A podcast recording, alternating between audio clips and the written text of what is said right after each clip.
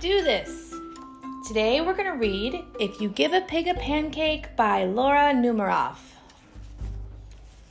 If you give a pig a pancake, she'll want some syrup to go with it.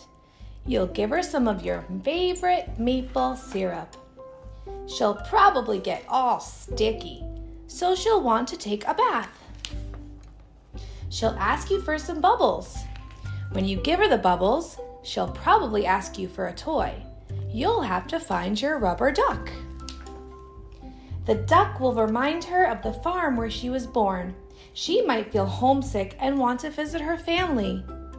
She'll want you to come too. She'll go through your closet for a suitcase. Then she'll look under your bed. When she's under your bed, she'll find your old tap shoes. She'll try them on and she'll probably need something special to wear with them. When she's all dressed, she'll ask for some music.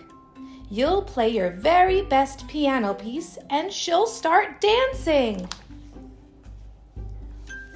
Then she'll want you to take her picture, so you'll have to get your camera. When she sees the picture, she'll ask you to take more.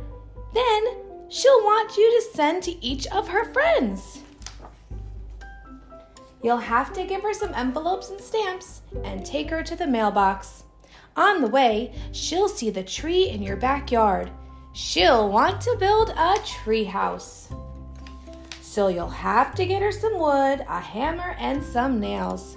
When the tree house is finished, she'll want to decorate it. She'll ask you for some wallpaper and glue. When she hangs the wallpaper, she will get all sticky. Feeling sticky will remind her of your favorite maple syrup. She'll probably ask you for some. And chances are, if she asks you for some syrup, she'll want a pancake to go with it. The end. Thanks for reading with me. I wonder what we're going to read next.